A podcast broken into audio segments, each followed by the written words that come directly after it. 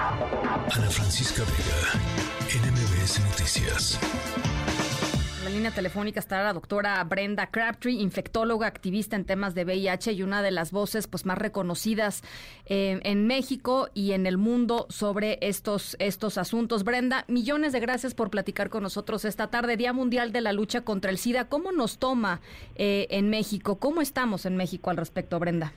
Hola, muy buenas noches, Ana Francisca. Mil gracias por, por el interés. Pues mira, en México viven más de 200 mil personas eh, con VIH y una de las razones por las cuales hemos tenido muchos triunfos en esta epidemia en 40 años que tienen que ver con eh, el avance científico eh, de antirretrovirales francamente muy efectivos que hacen que las personas ahora puedan vivir una vida este, con una excelente calidad de vida y excelente expectativa de vida, pues todo comenzó gracias al activismo, a que la comunidad salió a las calles, a que se manifestaron. Por eso no debemos desestimar ni eh, perder el valor de lo que hoy los manifestantes están exigiendo, que es la continuidad de su tratamiento, que es su derecho como cualquier otra persona, su derecho a la salud. Entonces, las personas dependen de tomar antirretrovirales diariamente para poder tener el virus suprimido y lograr envejecer y vivir una vida plena, este libre de enfermedad, con lo cual, eh, pues ahora en México eh, em, no solo ese es el problema, la continuidad del tratamiento, porque mundialmente de todas las personas que viven con VIH, eh, un poquito más del 60% tienen acceso a antirretrovirales y, el, y el tratamiento, perdón, el diagnóstico sucede eh, cerca de un 25% en etapas tardías y esto se debe probablemente al estigma y discriminación que sigue existiendo. México eh, es un país bastante eh, discriminatorio y estigmatizante para la población que vive con VIH, o sea que mis pacientes eh, eh, dar tratamiento antirretroviral es muy simple, ahora es una pastilla al día, pero por mucho lo que más les cuesta trabajo es todo el entorno social que tienen este como barreras para eh, ejercer y vivir una vida plena. Sí. ¿En qué momento, digamos, durante un tiempo me parece había un, el, tema de los retrovirales solucionado en términos de, abasto en, México, pero tú corrígeme si estoy equivocada. ¿E, ¿En qué momento comenzó a cambiar, Brenda?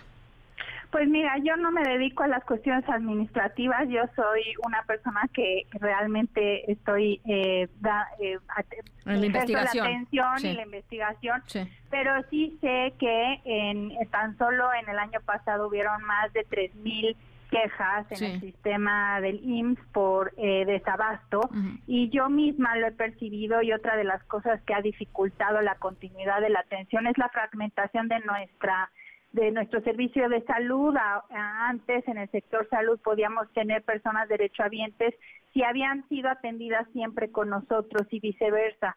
Mientras que ahora es imposible y si eh, una persona adquiere un empleo que tiene seguridad social, debe entonces cambiar de sistema de salud. Entonces, en vez un problema administrativo que debería de ser solucionado administrativamente, los que acaban pagando las cuentas de esta no solución administrativa son los usuarios y los pacientes y esto pone en peligro la continuidad de su tratamiento. Entonces yo creo que es justa su manifestación y es algo que no debemos de desestimar y como sociedad este no pensar ay los revoltosos pero porque gracias a eso se han ganado muchas batallas en la cuestión del acceso a la salud con lo cual entonces es importantísimo eh, ver y voltear a ver a la comunidad. De hecho en este año la Organización Mundial de la Salud eh, una de las del, del, el logo y el y el slogan con el que salen es dejen a la comunidad liderear. ¿Por qué? Porque nosotros tenemos que ser conscientes que son las propias comunidades y los pares los que van a, las, a, los lugares menos alcanzables de los sistemas de salud porque muchas veces el acceso es el problema. ¿Por qué las personas no van a, hacerse un testeo? ¿Por qué las personas no van a las consultas? Bueno, porque tienen condiciones sociales que los hicieron precisamente adquirir VIH, violencia, discriminación, migración forzada, este, poca educación, pobreza extrema eh, inseguridad alimentaria, todas esas cosas son factores de riesgo o son más frecuentes en la población que vive con VIH, con lo cual entonces tenemos que eh, llegar a esas comunidades y solamente con ayuda de pares son la, es la manera, son, son como vamos a encontrar las respuestas de cómo llegar a esos lugares, a esas personas que también tienen el mismo derecho a la salud que aquellos que pueden tener acceso a la salud sin problema. Claro, claro. Oye, y yo te quería preguntar, porque esa es otra de las cosas que como tendencia se ha observado desde que se detectó, digamos, el, el, eh, el virus por primera vez y cómo ha ido evolucionando, eh, los, los diferentes estigmas por los cuales ha, ha pasado eh, la gente que está eh, con, una infección de VIH. Y, y, pensar también, Brenda, creo que es muy importante que la gente que nos escucha lo sepa, eh, e, este tema de que pues nada más le da a los hombres homosexuales. sí, no. Totalmente equivocado. digamos que todas las personas que tenemos vida sexual activa estamos en riesgo de adquirir cualquier infección de transmisión sexual, incluida el VIH.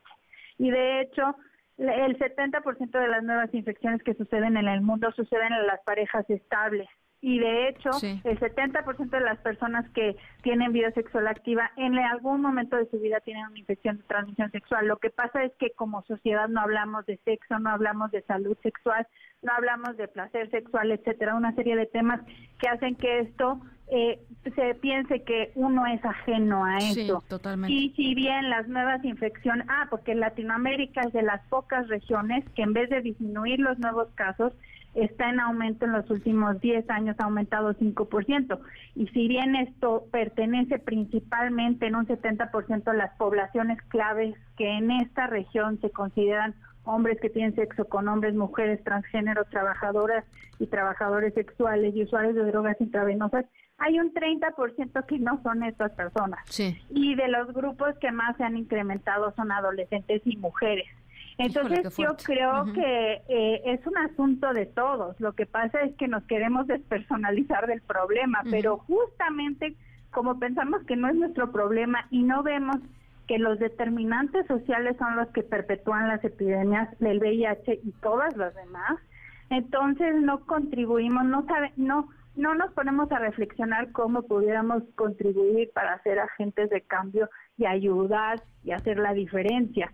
Una de ellas es, por ejemplo, promover la salud sexual en nuestros adolescentes. Otra es, eh, eh, y la educación sexual, otra es eh, el estigma y discriminación, estos estereotipos de que esto pertenece a cierto grupo de la población únicamente, pues no. Entonces hay una serie de cosas que como individuales, que todos los que nos están escuchando podemos hacer la diferencia, ¿no? Para que las personas vivan plenamente y no tengan que esconder su diagnóstico o, o les dé miedo ir a hacerse una prueba. Todos debiéramos de hacernos una prueba si tenemos vida sexual activa. Pues me parece importantísimo esto que, dices, Brenda. Me, me, impacta este dato que nos das de, Latinoamérica, es la única región que, que, sigue subiendo, digamos, en términos de número de personas contagiadas, adolescentes y mujeres como los eh, las poblaciones, digamos, que más rápidamente se están infectando. Eh, creo que hay una responsabilidad común, como tú dices, eh, y lo primero, pues, es hablar sobre el tema, recordar que hoy y siempre eh, pues hay que ser solidarios y hay que entender a, lo que nos estamos enfrentando para poder eh, tomar mejores decisiones en nuestra vida eh, como individuos y en, y en la salud pública, ¿no? Porque ese es el chiste.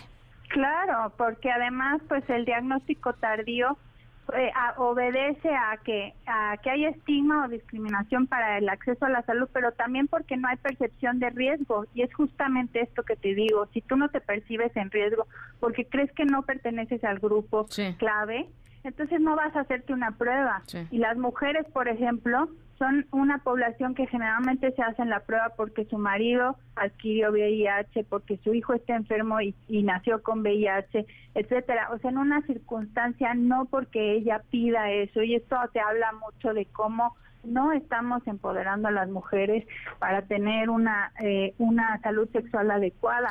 Y hay prevención, hay métodos de prevención. Ya desde hace dos años se inició el programa de PrEP, que son antirretrovirales para prevenir la adquisición de VIH y pues solamente acude aquel que se percibe en riesgo y debemos de darnos cuenta que son muchas las personas que podríamos estar en riesgo con lo cual pues yo les invito a estar mejor informados al respecto. Bueno, pues ahí está. Eh, Brenda, te agradezco muchísimo platicar con nosotros sobre este tema y por supuesto siempre pues cerca ¿no? de, de, esto y la difusión de, de todos estos asuntos. Muchísimas gracias. Al contrario, Ana Francisca, y muchas gracias a todos los que nos están escuchando. Un abrazo, la doctora Brenda Crabtree, ya les decía, una de las voces pues, más importantes en términos de infectología y VIH. Ana Francisca Vega, NMBS Noticias.